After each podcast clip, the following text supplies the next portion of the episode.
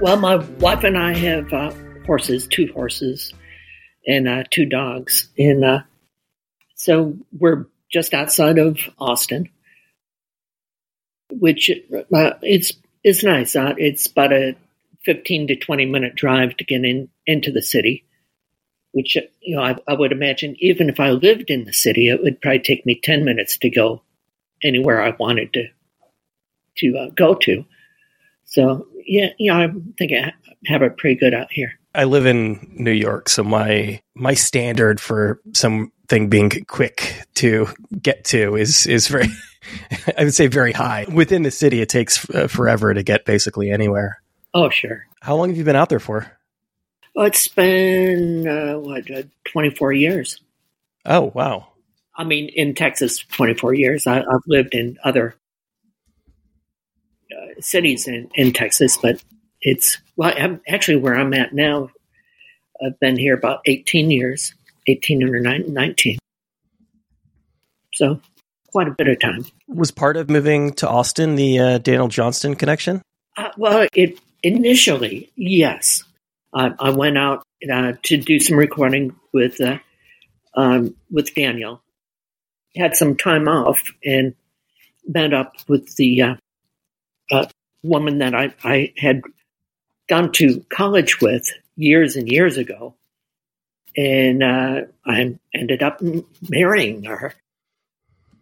And I thought, well, you know, as long as we're married, I might as well live in the same town as she does. So I moved to Texas after that. When I do ask this question of musicians, um, you know, because obviously to a certain extent, there's a flexibility that you have versus other careers. You know, certainly things that require you to go into a store or go into an office every day, and and it's a very very high percentage of them tell me that they they move there out there for love.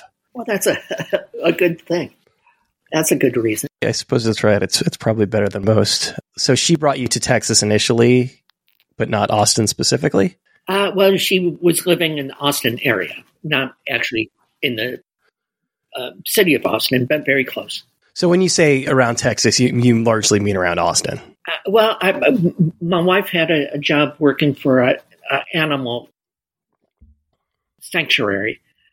I guess you'd call it a sanctuary. Um, they, they had a, um, boy, a wide uh, variety of animals there, giraffes and pretty much rhinos, pretty much anything you could think of so we lived um, there for almost three years, which was nice, but it was so remote and uh, um, it was difficult to find culturally, uh, culturally other like-minded uh, people. Again, I've been in New York for 15 years at this point, and, and certainly culture was a big part of the reason why I not only moved out here, but I stayed. But I don't know. I feel like if I had a choice between giraffes and rhinos and rock shows, it'd be be, be pretty difficult to choose one at this point in my life. Right. That sounds amazing. Were you able to actually sort of interact with the animals at all? Uh, well, my wife did. Um, I, I, can't say I did because I'm not not being a uh, employee. Um, there were things that uh, employees were are allowed to do that um, non-employees, you know, just can't. Certainly, you wouldn't want the wrong person interacting with a rhino. I would suspect. no, I, I don't talk to a lot of people on the show who who who have horses. Have you have you always been a horse person, or is that her influence? That that would be uh, Patty's um, influence. Uh, yeah, she. Uh, um, well, at a very young age, she would ride horses, and then uh, boy, she's had horses for years and years. I mean, I suppose if you live with horses, you're probably going to end up riding horses as well. Well, yeah, I mean that's one of the main joys that that uh, she has is uh, um, working with the horses. Oh, I meant on your end that you know that that you, the the two of you owning horses. I mean, I, I are you are you a rider now? Uh, no, I'm not. no. Um, but but I, I, I do enjoy being around the horses. But no, I don't ride. I don't know horses super well, but it seems like there's an extent to which it's like having a really large, very, very chill dog. Yeah, I would think so. I mean, certainly there are horses that are very calm and others that are um, more spirited. Um, so you, you do need to take care. This is my bias to a certain extent of you know living in this one bedroom apartment, um, but that seems like a, a pretty great place to ride out a pandemic. Well, it is, um, and and also we're just a, adjacent to um, boy, it's about 350 acres of of land that has a path running through, which is was very nice. Um, during the pandemic that we were able to get outside and uh, have spend our energy out, outside rather than being cooped up somewhere. You know, knowing what I know about you and your career, you are somebody who you're a big collaborator, and, you, and you've collaborated with, you know, not not only the band but um, various musicians over the years, including this new this new record, which we can get into in a bit. But you also strike me as somebody who is able to do a good percentage of your job solo, especially now given the the technology that exists. Oh yeah, yeah. Well, a couple of years ago, I set a goal for myself to release uh, hundred al- albums in a year's time, and I actually ended up releasing 150 on uh, Bandcamp which I mean that's a chunk. That's incredible. I, I you know I was reading. Uh, yeah, I knew I knew you were releasing a lot on Bandcamp. I, I didn't know the specifics about it. I was reading this interview that Samuel was doing around this. New, oh, hello. okay. What's his or her name? Well, this is uh, Button. Button. And then I have another dog named uh, Blanket. A terrier? Well, it's a cross between Australian Shepherd and Poodle. I know you were putting out a lot on your Bandcamp, but I didn't realize the extent to the, the extent of it. And I was reading this interview that Samuel was doing around the new record, and he sort of offhandedly said that when he approached you to collaborate, that um, you were in the process of putting out 150 albums in a year, and I just assumed that that had to be hyperbole. Like that doesn't seem that doesn't seem humanly possible. Well, it, it did happen. Uh, yeah. Um, so, I mean, was that 150 albums plus the uh, the two albums that I recorded with Sam. Um, so actually more than 150. Think of the press material. It said 200 plus albums over your career. I've read, you know, 180, which obviously, given that the the output that year, that's clearly very far off at this point. Do you have any notion of how many albums you've recorded over the course of your career? My guess would be uh, right around um, well, about 220. What is the process? What does a day look like for you during the year in which you're releasing 150 plus albums? Well, I'm, I'm I am able to work very fast, um, so yeah, I just you know get down to it, um, and I'm able to uh, work at I think a good bit faster than a lot of people are able to. I'm trying to do the math here. Um, roughly on an average day, how many songs are we talking about? I guess not only writing, but performing and recording. Well, well most of the uh, albums, um, I was doing like two or three albums a, a, week, and most of the albums would have at least 13 songs. Um, so, what, what would that be? Um, around 40 divided by 7, whatever that is. Can you walk me through what a day looks like during that time?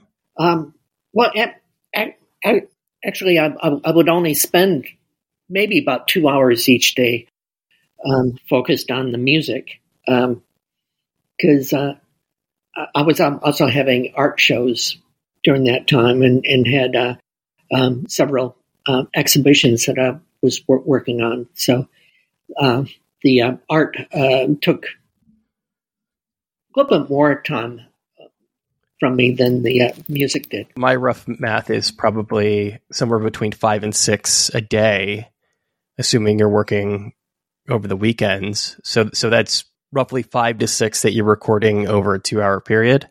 Oh yeah, I, I'd say that's about right. Are you somebody who, I mean, are you able to turn it off? Are you somebody who, to a certain extent, is just kind of basically writing all the time?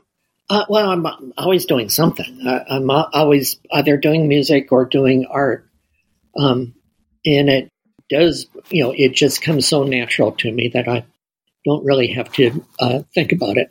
You know, I've always said that being somebody who again doesn't work in an office and doesn't work in a you know a strict uh, in, a, in sort of a strict environment um, is a double edged sword. You know, great from the standpoint that you can obviously you can make your hours. Um, you can do the work, the kind of work that you want to do. But the downside is, is that it, I don't, and I don't know if you're this way. I know not everybody is this way, but for a lot of people, the downside is that you can't really turn it off. That there, there's an extent to which you're always kind of writing, even if you're not around an instrument or, or a recorder. Well, I, guess it's always there, but uh, it's not anything that bugs me. Um, no, it, it, I'm, I'm certainly fine with it. I guess the question is, you don't you don't have to sort of be sitting down with the express purpose of writing a song. No, things no. will come to you during the day, and you'll when you sit down, you'll lean on those. Oh yeah, yeah. I'd say that's that's true. Yes. For a lot of musicians who do art, you know, I know you do drawings and um, uh, paper cuttings. That that that process that that that almost zen like process of creating art in a lot of ways that's the time when those sorts of ideas come to you i guess, guess so I'm, I'm, sure there is some mental process there but it, it just i mean it's so natural for me that i just don't give it any thought uh, even with the songwriting uh, so much of it is just uh, um, ad-libbed as I'm doing it. I mean, that's a good that's a good point because I think that's sort of the key differentiator here. Because again, you know, you hear all these stories about oh, I was taking a shower or you know I was I was in the bathroom or and that's when this like that that's when this brilliant idea came to me and I had to drop everything and you know run to a guitar. But the differentiator is that it sounds like you're you're uh, you're basically for a lot of these writings you play. Uh, yeah, yeah. Um, well, the uh, songs I was doing with Sam, many of those were when I would do the vocal, I wouldn't listen to the music first. I, I would just turn on on the music and and do the vocal and with with the lyrics, um, just kind of ad lib at the time, and I, I think it worked out well that that way. We got have cameo from Blanket and Button. Yes, I have to admit that I wasn't familiar at all with Sam before hearing about this album. How did he cross your radar? Well, he, he sent a, a, message to me, and I uh, was able to see some of the uh, videos on uh, YouTube, and I liked what he was doing. And when he first contacted me, I, I thought, boy, you know, I'm already doing um, three albums a week. You know, do I want to take on doing anything else? And um, so I, I asked him to, you know, please contact me again in a couple months, which he did. And by that time, I was already close to having a hundred albums uh, finished. So I, I, thought, well, you know, it seemed safe to me to um, uh, give it a go, and I'm so glad that I did. Uh, Sam's been great, very easy to work with, and he, he's so talented you know, knowing that you do collaborate with or have collaborated with so many people over the years, do, do a lot of people reach out and suggest that? Uh, well, um, most of the times it, it starts as, as being a friendship. I mean, with uh, Yo La Tengo, um, I, I, knew Ira, Georgia, and James uh, years before they even started uh, So I, I was friends with them, and it just seemed um, a good thing to do, you know, play music with your friends. Same thing with uh, Daniel Johnston. Um, I first started corresponding with him, and then that ended up with the uh, uh, recording together. And uh, same with R. Stevie Moore, and well, with most of them, um, it, it, would start as a friendship. So friendship, and also the you know the added advantage of you. I mean, obviously, Yo La Tengo being slightly different that you knew them prior to that they're making music, but it's obviously it's useful if you know and and enjoy the music that they make. Oh, absolutely, yeah.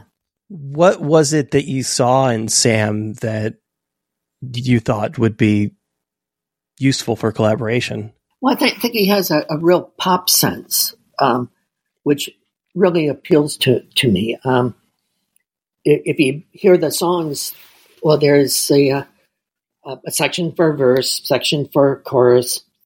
There's an intro. There's a, a outro or whatever you call it, the end of a song. So it all boy, it all just makes sense to me. Those are more or less the I don't want to say constraints, but the I, I guess the structure that you've the milieu that you've been working in for basically your entire career. Uh, well, I've, I've, gone in certainly a lot of different directions, but yeah, most of them will have like a verse chorus kind of thing going on. Do you find it useful um, to have that? I guess relatively strict structure when it comes to sitting down and actually writing and recording? Well, it certainly makes it easier to um, come up with lyrics because you kind of have a feeling for when to sing and when not to, to sing, which timing ha- has a, a good bit to do with song structure.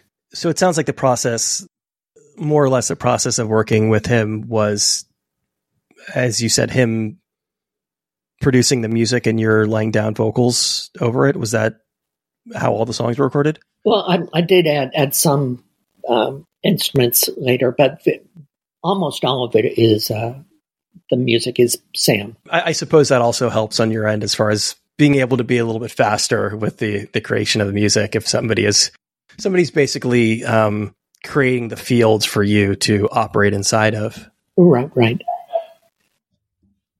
and then uh, well, Sam would send me music. I would add my vocal, and then after Sam would hear my vocal with the music, sometimes he would add a backing vocal um, or add some other uh, it, um, overdubs to it.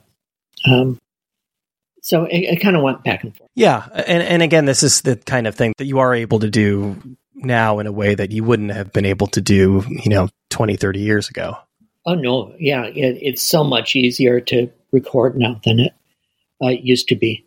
Do you lose something by not being in the room with somebody? No. Well, I, I, I certainly like the, uh, like being in a room with other people. Um, because uh, it, it, just seems friendlier uh, that way. I mean, not that it's not friendly with Sam; it certainly is friendly with him but it is nice uh, being able to have eye contact uh, with people as, as you're doing music. I hear from a lot of musicians, whether it's performing in studio or playing in front of an audience, that there is a certain there's an energy that you get from other people that that's really hard, if not impossible, to kind of recreate over the computer.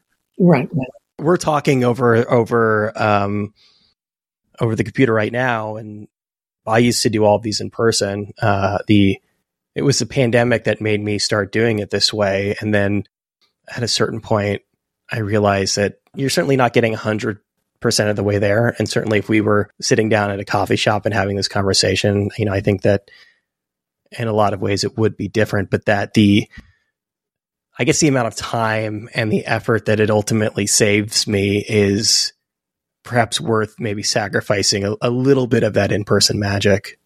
Right, right. Well, I would, yes, I would agree with that. Yes. So, is your process with him is that similar to other collaborations you've had in the past? Uh, it it is very similar, yeah.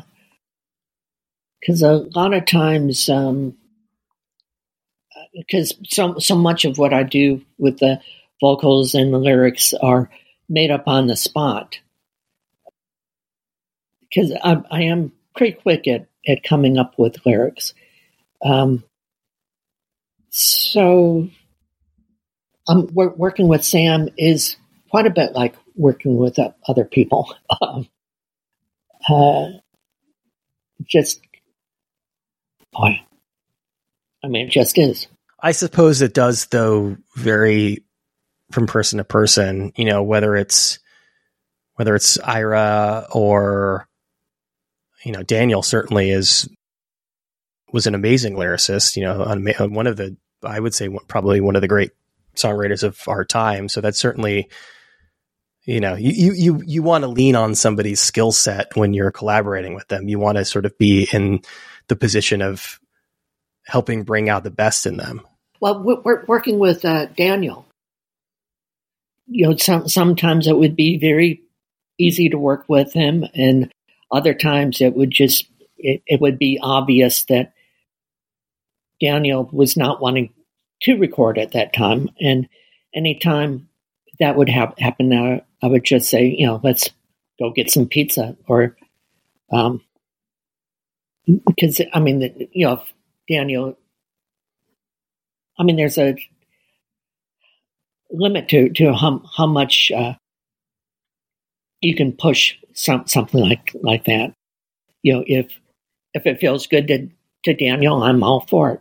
But, you know, if he um, would prefer to do something else, well, okay, let's do some. I have really one, had one in person interaction with him wherein I was, I, I interviewed him on stage, and I think that that was one of those days where he didn't necessarily want to be there. A little unfortunate on my end because you know it was like it was the one opportunity that I had, but but he is, and I, I'm like this to a certain extent. I think a lot of people are like this to a certain extent that, especially when it comes to creativity, that you really you've got to be in the right mood, you've got to be in the right mindset in order to really to produce things that are worthwhile. Oh, I think so, and and I mean, working with uh, with Daniel, if he was in the right mindset, he was so fast so he had such a quick mind, and uh, things would just um, uh, flow from him.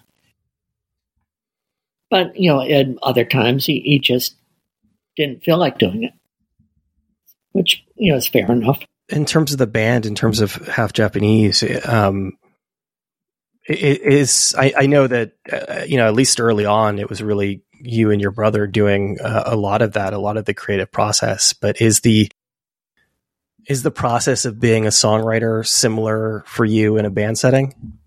Uh, well, with half, half Japanese, uh, all the uh, band members live in different cities. Um, well, even a couple different countries too. Um, uh, Mick Hobbs lives in England. Um, Gilles Rieder lives in Switzerland.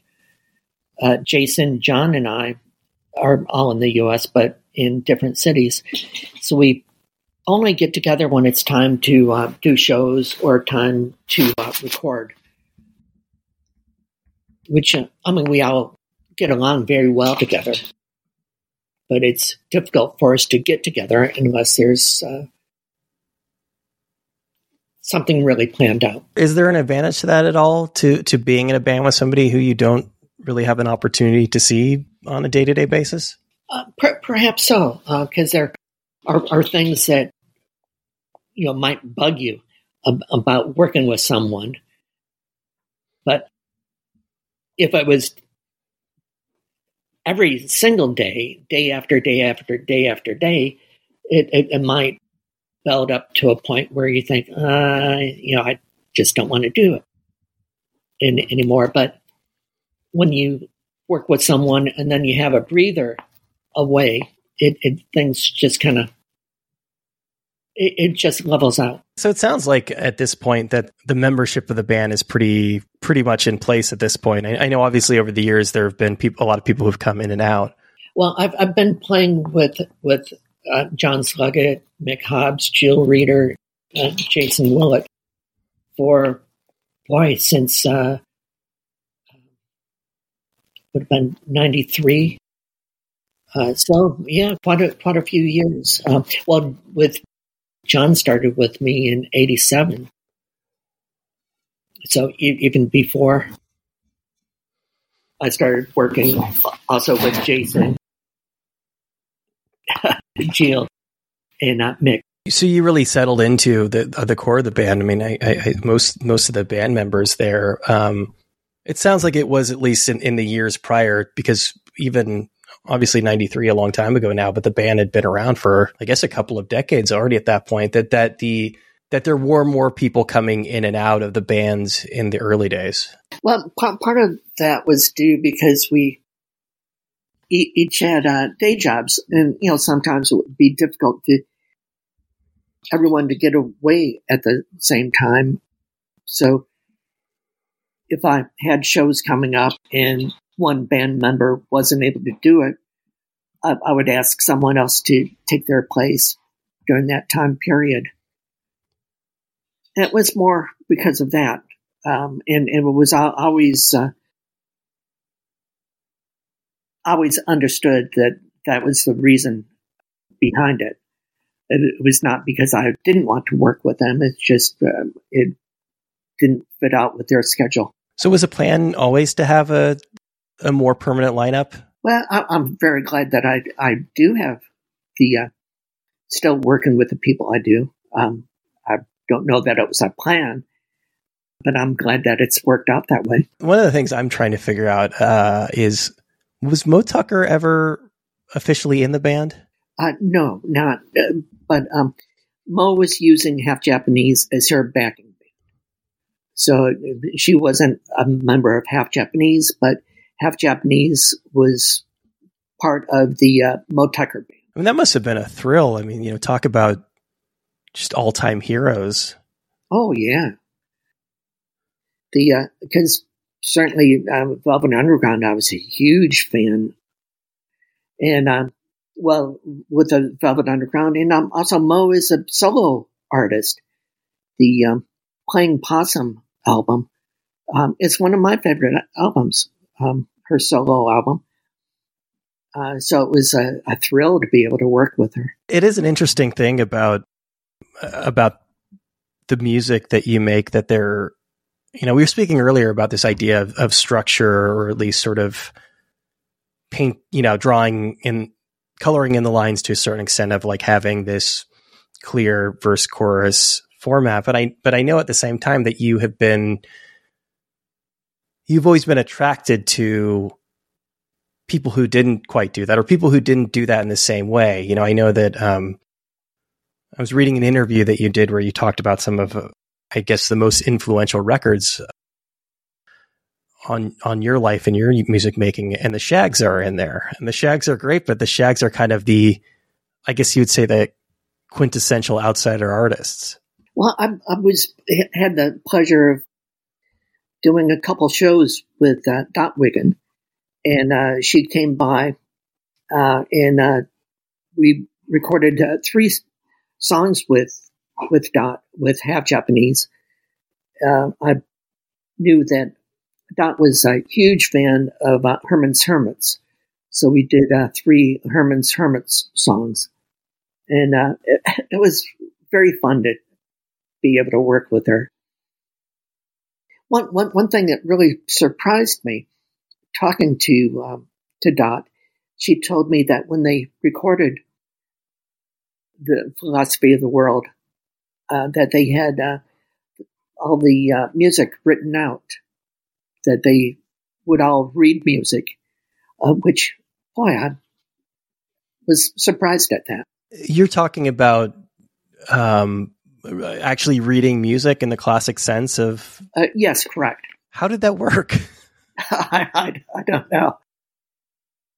I mean, listening to it, you, you can kind of see that the guitars are doing the same things together. Whether the drummer was was well, I'm, I don't know. Uh, and well, another thing, talking to Dot, I, I was asking her why Shags is spelled with two G's. Because um, I thought, well, you know, it's the Shag haircut. It would just be one G. And she was saying, uh, well, Shaggy Dog. Um, Shaggy Dog has two G's. Okay. I love having a conversation with somebody and you ask them a question about something and they just have their own internal logic and they explain it to you. And yeah, of course, that makes perfect sense that it would have two G's in the Shags. Um, I, I just never would have thought, you know, Shaggy Dog. What drew you to music like theirs originally? Uh, well, a fr- friend of mine had, I mean, this is, was, boy, it would have been uh, around 1985 or 86. I was given a cassette tape. So you had already been making music for a while at that point. Oh, yeah, yeah. Um, I was given a cassette tape of the Shags and, and just immediately um, loved it. So, well, the same thing with Daniel Johnston. You know, it, it didn't take any time at all for me to fall for it. Yeah, there is this thing where if you're making something, I mean, I, I, I would definitely classify a lot of what you do as being idiosyncratic, but that you're doing something that is original, and then you find somebody, you realize that hey, maybe you know, maybe there are kindred spirits out there, and it and it does seem that Daniel in particular was a real kindred spirit for you. Well, I, I think so, and, and I was um, corresponding with Daniel um, through the mail for about three years before I actually met him. And uh, I met Daniel at a uh, recording session for uh, Moe Tucker. Um, Daniel was in New York singing with uh, Steve Shelley, um, who's a, a, friend of mine and has been for years. And so during that time of Daniel in uh, New York, we would spend quite a bit of time together. He was an artist as well. I mean, that, that's that's another quality that the two of you shared. Oh yeah, very much so. I love Daniel's artwork. In terms of being in a band, you know, you alluded to this. I guess the conversations at some point somebody has to say, and I would suspect it's largely you say, "Hey, you know, it's time to record a new record, or it's time to to go out on tour." Um, obviously, although members have changed over the years, half Japanese has been a going concern for a, quite a long time now. Is there anytime you finish a tour or finish an album, is there always is it always understood that you're going to just keep doing this? Oh yeah, I, I mean we certainly don't feel any need or any wish to um, to end it. If anything, we, we, would like to be able to record more together. Uh, but there's being in different cities. Um, it would be difficult to, to get together um, with without having a show or, or something to cover the cost of uh, travel. Are there any plans on the horizon? Uh, at the end of March, uh, Half Japanese will be in London for a week. We're going to have uh, one uh, music show at a club called uh, Moth Club and, and then uh, we're going to have five days of recording in London. I was talking a little bit about schedules and, and the output. You know, the the the year, the, the very recent year in which you recorded 150 plus albums. Have you written or recorded yet today? Uh, n- no, I haven't, but I'm I'm planning to because um, I just uh, well, there's two songs that I still need to add vocals to uh, of uh, songs that Sam has given sent to me. And then there's uh, three demos that uh, Jason Willett sent to me this morning of ideas that he wants to, um, songs he wants to do while we're in London. So I, I would like, like to have lyrics somewhat worked out before we have the studio time. Does a day ever go by when you when you're not writing or recording? Oh yeah, uh, absolutely. Yeah. but I'm I'm usually um, you know if I'm not recording, you know I'm drawing or working on uh, paper cuts or on videos because um, uh, with uh, the uh, album with with the half Japanese albums and the albums with Sam, I, I would do a, a video for each song, uh, animated video, and that takes a, a good bit of time. So a day never goes by, or a day very rarely goes by when you're not at least doing something creative. Uh, but very, very seldom. Yeah, um, I'm usually doing something.